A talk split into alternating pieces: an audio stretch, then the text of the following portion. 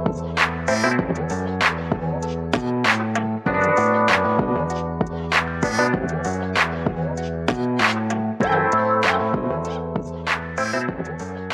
fam, welcome to Black Crew Call. I'm your host, Kay Montgomery. Today I'm super excited for you guys because listen, we're gonna have our first interview with the senior VFX compositor. It's Shonda Hunt. Let me tell you guys a little bit about her. So she's a member of the Visual Effects Society, currently based in the tri-state area. She started her career over 10 years ago, and throughout her career, she's had the opportunity to work over 20 studios across two continents on multiple, multiple feature films, TV shows, and commercials. You guys can't see her right now, but there is no way she's been doing anything for a decade unless she started when she was 10 because she looks great. You look young, sis. You're looking good. The black is not cracking, fam. That's all I'm saying. so, welcome, Shonda, to the show. We're so excited to have you. Thank you. Thanks for having me. So, like I was telling Shonda, we've never had a VFX compositor on. So, can you just kind of start us off by giving us a brief overview about the position, about what you do, and kind of your day to day? Yeah, sure. So, basically, um, a compositor basically takes all of the pieces that go together to create the final image right before it's going on the screen. So, you have a lot of different people that work together to create the final image. And the last step, well, one of the last steps is post production, which is where the compositor kind of falls into that category of post production.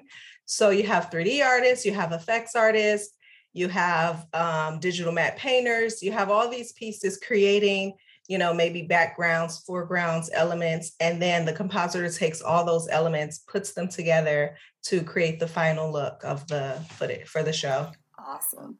So I always like to ask um, about your path to the getting there. Um, uh-huh. Do you consider it to be a normal path or is it pretty traditional? And what is the usual path, if there is one, a usual path? Well, I mean, my path definitely was not traditional, but from what I've heard from other people who work in the and who do this position, a lot of people say, "Oh, um, I wanted to do this since I saw Star Wars," or you know, right. like they were fascinated with the visuals and they wanted to work in visual effects as a result of that. Maybe they mm-hmm. had parents who were working when they were little, stuff like that. So they kind of had a little bit of more of an intro or a desire or even knowledge of it than I did. Um, I didn't even know about this industry. I went to undergrad, I worked in advertising. I was like doing regular advertising, graphic design. And then um, I went to a panel at NYU with one of my friends who was doing computer design and he's actually a compositor as well but he he does a lot of other things besides compositing but maybe a generalist. And um, so yeah i went to a panel and i just happened to see and hear visual effects artists um, discussing this type of work and i was just fascinated and i was like oh wait that's something that sounds pretty cool for me. So i wasn't happy in my um, graphic design job and my mm-hmm. advertising job, like I hated work. I was complaining every day. and I was like, oh my God. And I love art. So, you know, I usually do traditional art, mm-hmm. but I did study digital art. So I was like trying to find a way to like find something that I could be passionate about, but also make money. Mm-hmm. So when I saw, um, you know, that panel on visual effects, I was like, I think I'm going to have to go back to school and like study computer animation, and that's what I did. Yeah. No way. You are blowing my mind right now, Shonda. Like, this is exactly, see, your kind of story is exactly the story that we need to hear about because I think that people, because that prevailing notion of I watched Star Wars, it blew my mind when I was nine, and that's all I've wanted to do. I think it's so valuable to hear someone who comes at it from a totally different angle just later in life. Like you said, you already had a job, you had graduated, I know that feeling of being like, I'm gonna have to go back to school. Because well, I went and got my grad degree later.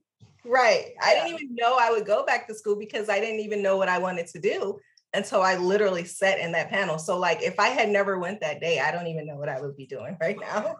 yeah. Are you playing with us right now? See, this is what I want my podcast to be able to do to to be able to have someone sitting, you know, just listening and go like, "What? I'm not too old for that? Oh, I can do I can still do. Oh, wait a minute. Okay, so now you got to walk us through that whole this whole thing because this is a whole situation. So, like, how did you decide what school to go to when you decided to go back to school? How was it that whole situation? Well, thankfully, I had my friend who was in school and he was going through the process, and actually.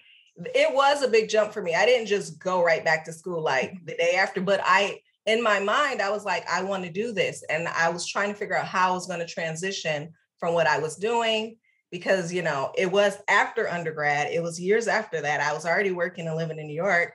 And then it's like, all right, I'm an adult, I have responsibilities. How am I going to go back to school, switch careers? and get into that. So um, my friend, he is the one who suggested. He's like, "Oh, you know, you could just do a certificate program. You don't even have to go back to undergrad. And he told me the reason was he when he was in NYU, a lot of kids were just dropping out of the program when they got a job because he's like, you don't really need the degree, you just need to know what to do. And I was like, oh, okay, well, that makes sense. So I went to prep for one of their continuing education certificate programs. And um, I would just pay, I would like work and pay for each class because you know I couldn't just drop everything and go full time. Right. So I just took it class by class.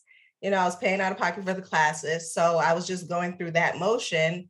And then eventually I got okay, in hold it. On, hold on, hold on. I'm, I'm just gonna keep in it because your story is so fascinating me. Okay, wait.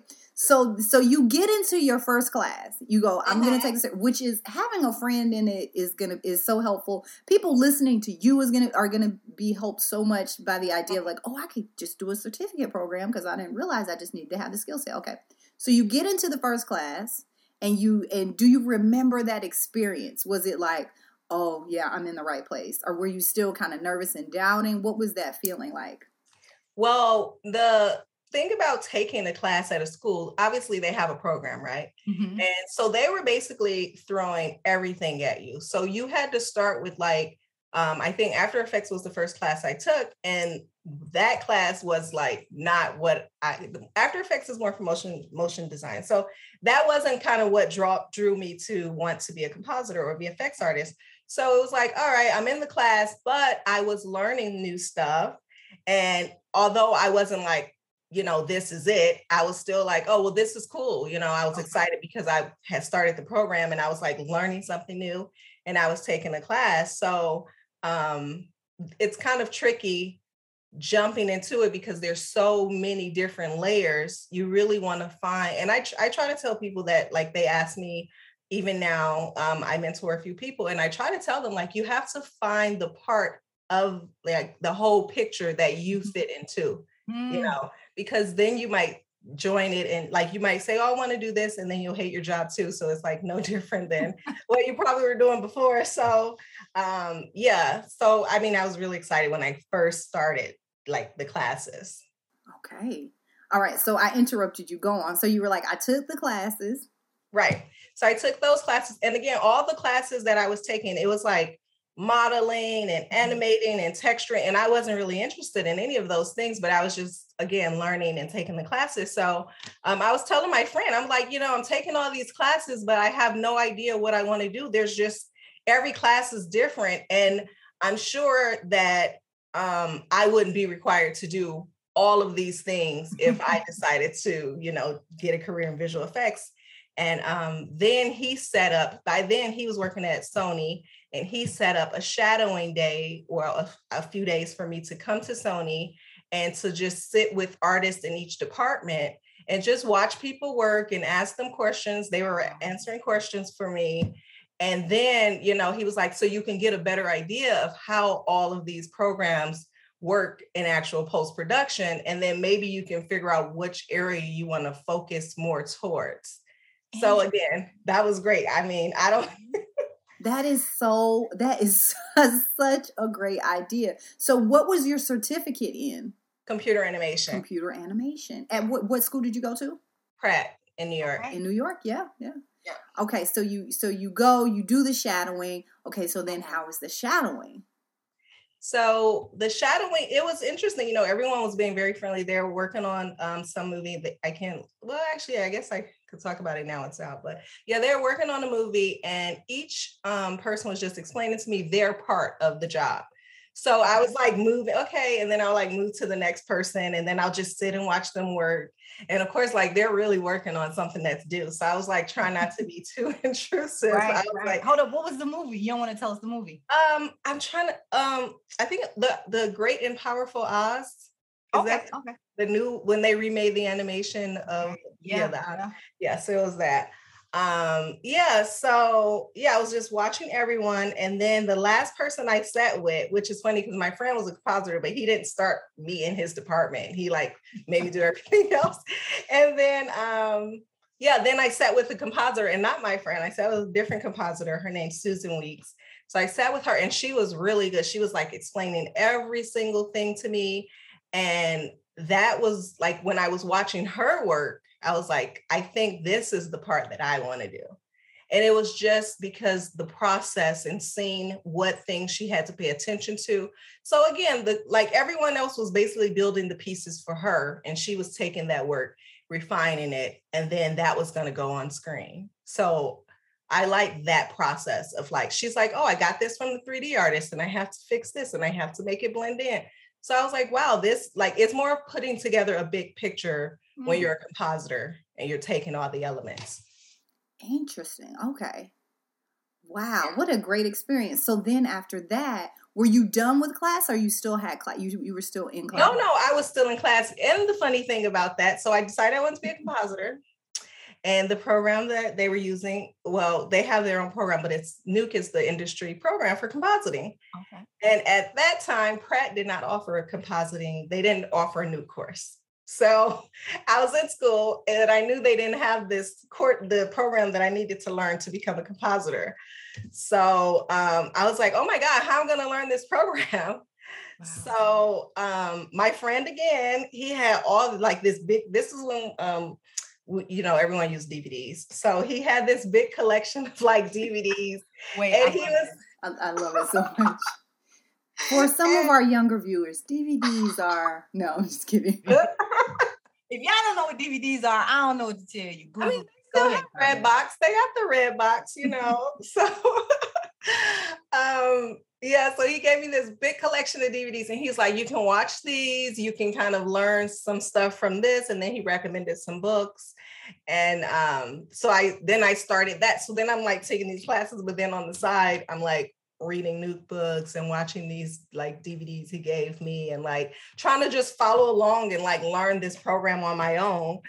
And um yeah, so then he, I was like, all right, I think I need to get an internship because like I mean I'm learning it, but I need to make sure I'm learning or like it's being I'm effectively learning because no one I'm not turning in anything in class or So you No were teaching yourself. Now, I mean, you were going to class, but then also you were a whole teacher and just teaching yourself. yeah. Wow. Okay. So um yeah, so I I finally got an internship. I well actually I, I had one internship that was related to After Effects. Okay. And that was more motion graphic stuff like um TV overlays, you know, you see like you're watching the news or um openings for TV shows. So it was that kind of like motion graphic stuff you Oh, see. So that was my first internship and I was excited about it, but then, you know, I was like I need a nuke internship so that I can like really get into this program. And my first internship was at the Molecule in New York City. What's And mo- I don't know the molecule. Yeah, it's, they actually got bought out recently by Crafty Ape, so they're like merged with another company. Okay. But I'll tell you how I got that internship because it was also non-traditional. so I was applying to jobs in New York, and I applied to this one company, um, the Artery. Okay. They're still around. So I applied to the Artery, and I was These are running. all VFX. They all. Yep, these are all VFX companies in New York City. So I was running late, and then um, I guess I got there too late. I got lost, and the the the producer's assistant was like, "Oh, she had another meeting, but um, let me talk to you, you know, just to get an idea of like what you know your goals are and stuff while she's busy. So maybe I can like, so maybe we could like, um, you know, do a, like a pre pre interview, whatever." Okay. And I was like, okay. So I'm talking to her and I'm like, yeah, I want to be a compositor. I'm learning Nuke. And she was like, oh, this isn't the right job for you then. Oh. Oh. and I was like, oh, she's like, yeah, we don't even use Nuke here. um, they use another program called Flame, which is also a compositing program. And it's used for commercials and music videos and stuff. So she was like, But I do have a good friend named Chris. He's one of the owners at the Molecule. I work there. He's great. Send him an email. Tell him I gave you his contact information and ask him if you know you can have an internship there. And that's what I did. so you went to one job. It was like so random. You went to one interview, was late, yes. but then got a whole nother interview at a whole nother job, and then book and then got that internship. Okay, right. Shonda, I'm not sure this is advice anybody else gonna be able to do, but you know what? it's a good story. That is it's wild. That's yeah. fascinating. So they didn't even they didn't even do the program at all that you had trained in. So you had oh wow, okay. So my journey was very non-traditional and it was almost like just a lot of random happenings that helped push me along, you know. Um, but that's why, but one thing I would say is like you still have to meet the right people or meet people in the industry because those were the people who helped me, you know. Everyone was nice enough to help me along the way. I'm like, I'm learning these programs. I don't know what to do with them. And then my friend suggested that I go to Sony. And then everyone at Sony sat with me and talked to me and showed me stuff, you know. So it was kind of right. like it wasn't that traditional as far as let's just go to school, take the classes, mm-hmm. graduate, and then figure it out. I was like meeting people and communicating along the way with people in the industry already to help kind of guide me along, you know. Right. So, so those relationships are really important and that networking piece being really important. So when you say mm-hmm. your kind of journey was not traditional, what do you like? I mean, you work with a lot of other VFX people, you know, everything do you what is the if there is one is there a traditional path? I mean there's a school that i didn't even know about when i was graduating in high school called full sail in florida. A lot of people that i know who work in this industry went to that school and they have a good visual like visual effects computer graphics program um, sva has a program now. I don't know if they had it when i was learning or well they didn't at least have a certificate program. And why you so most people go to college for it and then they probably with a big college program like a four-year program a main mm-hmm. program they have it a little bit more drawn out so that people okay. have the opportunity to kind of get a feel for what they want they have people from the industry coming in doing panels and speaking to them mm-hmm. and they already have those networking opportunities right while they're in school you know in undergrad yeah. yeah. No, I think it's interesting that you were talking about having your friend that kind of helped you along the way and how you mentor now. Tell me a little bit about your mentoring mentoring work that you do now with other people. Yeah, so um, basically it's not through any formal program, which I was hoping to join one, but like usually I'm so busy. But um, people just reach out to me on LinkedIn. They ask me if I can mentor them. They tell me they want to get into visual effects and we'll set up a schedule once a week. Um, mostly what I do is I try to help people build their reel. So we'll kind of talk about what what kind of work they want to do, what kind of um, reel I think, or what kind of things are important to show um, to get that kind of work, and then we'll go through the process of like selecting footage, building up the shots. I'll give them feedback. They'll make corrections. So it's kind of like they're going through just trying to build a reel because that's one of the main things you need to get a job in the industry anyway. Interest. Okay. Yeah. Good. Yeah, yeah. That's awesome that people and that's awesome that you do that for people just through LinkedIn. Like yeah. I mean strangers, right? Like these are just yeah. people who are looking out. Yeah, okay. And they're always like, "Oh my god, thank you so much." Like but again, it was people who helped me, so I just try to right help other people, you know, in the time that I can. So that's how I look at it. That's dope. I love that. So, what advice do you give for people that are interested in getting into VFX, especially Black people? So, one, what I would say is there's some there's something for everyone. I feel like no mm. matter kind of what your interest is, this is a huge industry. Even before you get to post production, there's pre production. So there's a lot of different um, things that you could work in and you know be happy especially like if you're creative there i feel like any any type of person probably could have a job in in the visual effects industry in general but if you want to be a compositor like if you feel like you want to be um, someone who puts everything together and finishes things. Mm-hmm. The main thing I would say is you really have to spend the time to kind of learn the program, the processes, and then like use that information to create good images and like think of things kind of like um I guess they say photography is kind of close to to like compositing. You know, you have to really try to understand the program first, but then you also have to understand the techniques and then you know, it is something artistic and creative. So you want to kind of put those things together. But if you didn't want to put like things together like that, you could just model like something in the program. So, you know, you don't have to go as far as you think you might need to. You could be ha- some people are just lighters. All they do is light the characters, you know. So there is something that you could do I think that would be interesting to you without feeling like you have to just choose something that you hear everyone else doing. Yeah. Interesting. Okay. So you were talking about well, we know that you had a, a whole job before you you know had an undergraduate yeah. degree and all that. When you look back, like on your childhood, do you see I mean, I know we talked about having that nine year old moment, you know, some people coming, oh, mm-hmm. we love Star Wars. Um, but you can't be a VFX compositor without being an artist. So do you have like moments from your childhood when you were like, oh yeah, I could see how that's relating to, or I could see kind of a through line from there to what I'm doing now? Well, from my childhood, since I was young, I was a traditional artist. So I painted, I did pottery, wood shop, weaving, paper making. I did every single type of art, metal smithing. So I was a traditional artist. And actually, I was also a realist. That was the like art that I liked to create. I like to do like landscapes and cityscapes and stuff.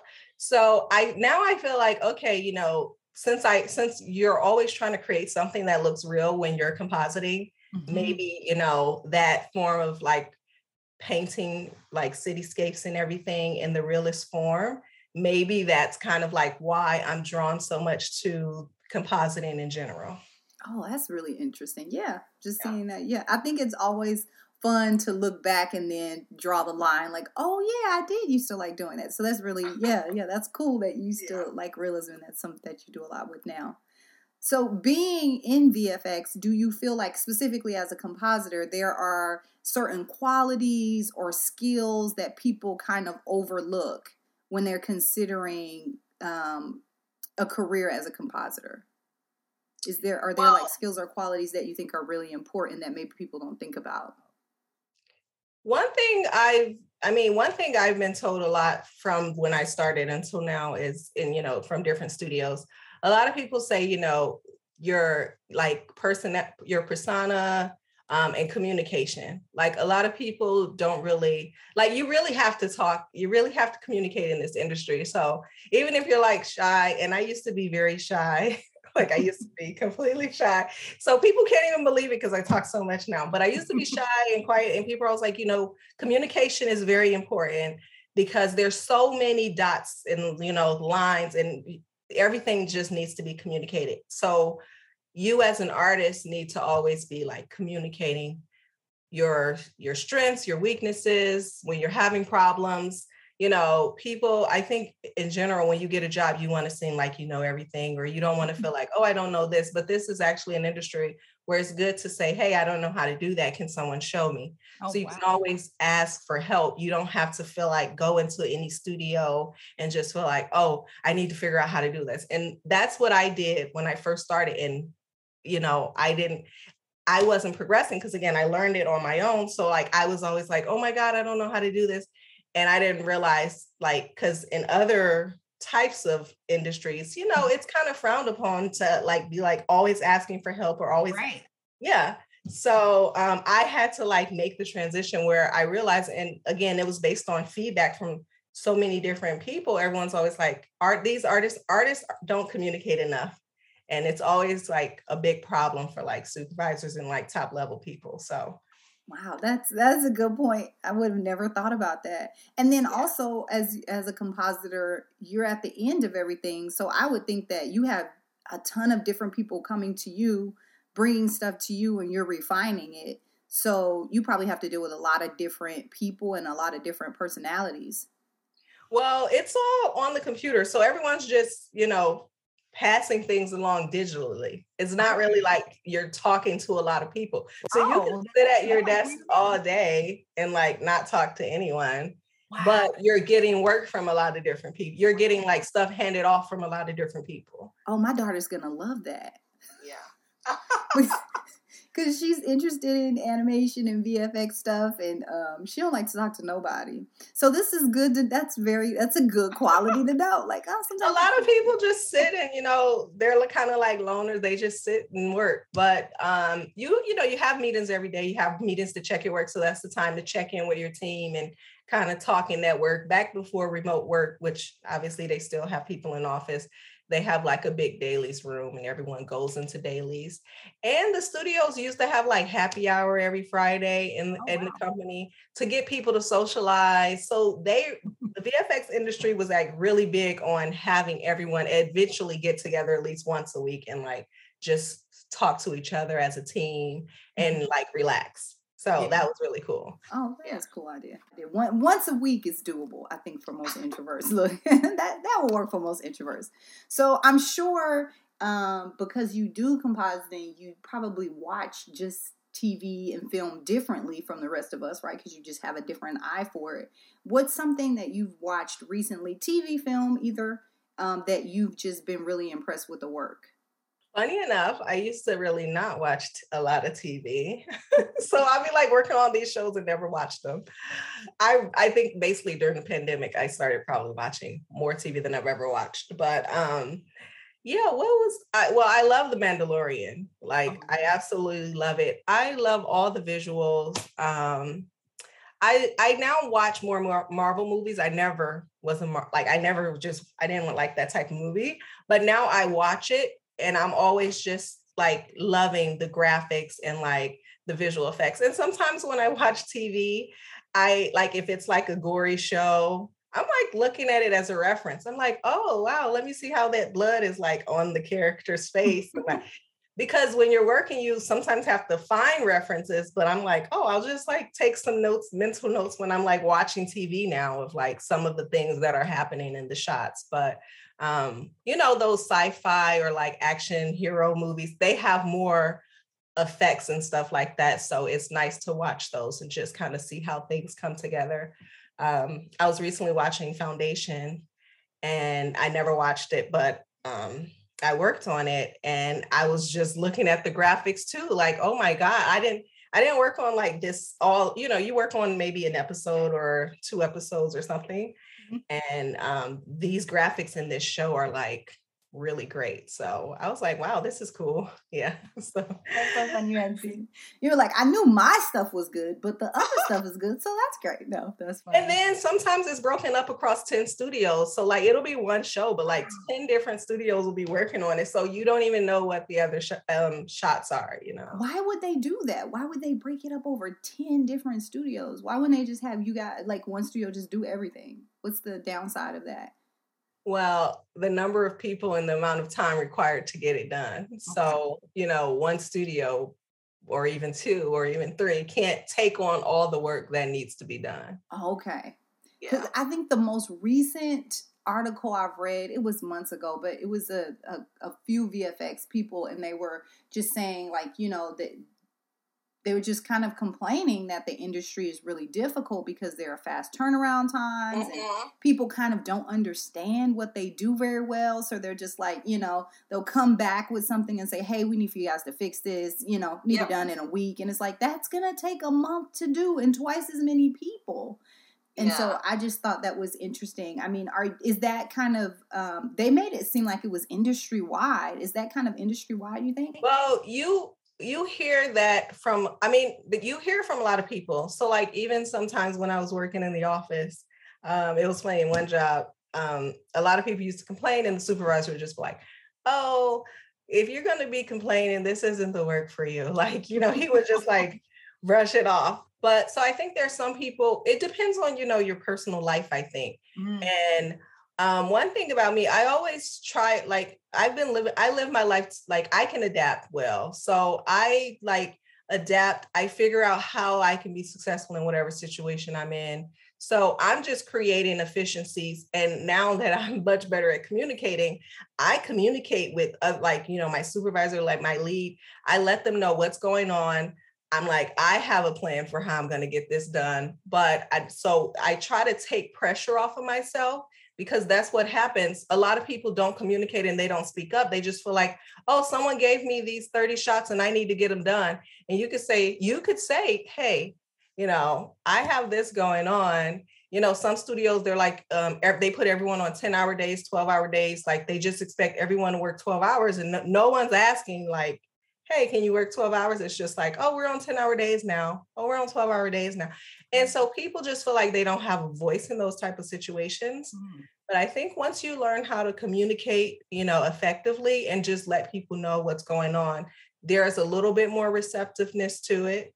And then I think once you build a reputation of like being a good artist that's going to get the work done, then a lot of people will allow you to be a little bit flexible without you feeling like you just have so much pressure on your back to like get this done tomorrow or you know you want to meet your deadlines but it's like like you said with the article um a lot of people also feel like they want to work on marvel movies or they want to work at these big studios and they put themselves in those situations. Like if you're going to sign up for that you have to know exactly what that's going to require because you have the option to maybe work on commercials. Those just have to be done in like a week. So you don't have to worry about them changing too much you know? Yeah. or you can work on tv shows you know and they have like one episode a week. They used to have one episode a week. Now with streaming sometimes it's like the whole show is being done at the same time. But you know you have to find what kind of work is going to fit your lifestyle. You can still do the type of work that you're going to love but you don't want to jump into a situation that's going to be very stressful for you at whatever point in your life you mm-hmm. are at that's going to make it stressful you know? that's a good point. There are so many different i didn't realize like you're naming commercials and tv shows and film. There's so many different avenues for you to to go into and then like you said depending on the schedule and how things are working out in your life you'll be able to choose which one will work best for you that's awesome it's such a good flexible um, profession to be in so yeah. we talked a little bit about mentoring um, and kind of giving back i consider personally this podcast to be a service to the black community because we are exposing behind the scenes um, you know craft positions that don't get a lot of a talk, right? People aren't talking mm-hmm. a lot mm-hmm. about them. And just being able to talk to black people that are doing those things, I think is a huge, you know, it just makes a huge difference. Um, and so I just wanted to ask you why giving back is so important to you. Because obviously, I mean, when I reached out to you for the interview, you were like, "Of course, yeah, I'm on board. Let's do it." And I was just like, "Wow, you know, you were you're so um, I don't know, so giving and generous in that way." And I just wondered why giving back is so important to you. Well, like I said, since my journey was very non-traditional, you know, I'm just emailing like this owner of a company, like, can you give me an interview? He doesn't know me, you know. So it was just people like that who were like, yes, I'll help you, who make me want to help other people. So that's just basically it. You know, I'm like, I know, I know how hard it can be, how difficult it can be, you know, to try to get your foot in the door, get some information, get certain information that's just like not really readily available. And thankfully, I think LinkedIn's been pretty good about like uh, so many people just reach out on LinkedIn, but also so many people are putting out information now on LinkedIn. So if you're connecting with the right people on LinkedIn, then now you have a little bit more access to more information. And um, you know, last year I started my YouTube channel to do um, like tips, tricks, tutorials, and stuff like that, specifically for compositing, because I was always like trying to help other people at work or, you know, when I'm mentoring, I'm trying to show them different techniques. But I'm like, you know, I think it's just good just to have the information somewhere where I don't have to worry and I could just direct people to that. So, um, and I don't have to spend too much time all the time answering the same questions or showing the same thing. So it was just a way for me to kind of reach more people and get the information out there in a different way too. So I just want to basically help other people because so many people have helped me. And I think you have to continue paying it forward, you know. Yeah, yeah. So give us the give us the details on the on the YouTube uh, so people can check it out. Oh yeah, so my channel is called Post Series.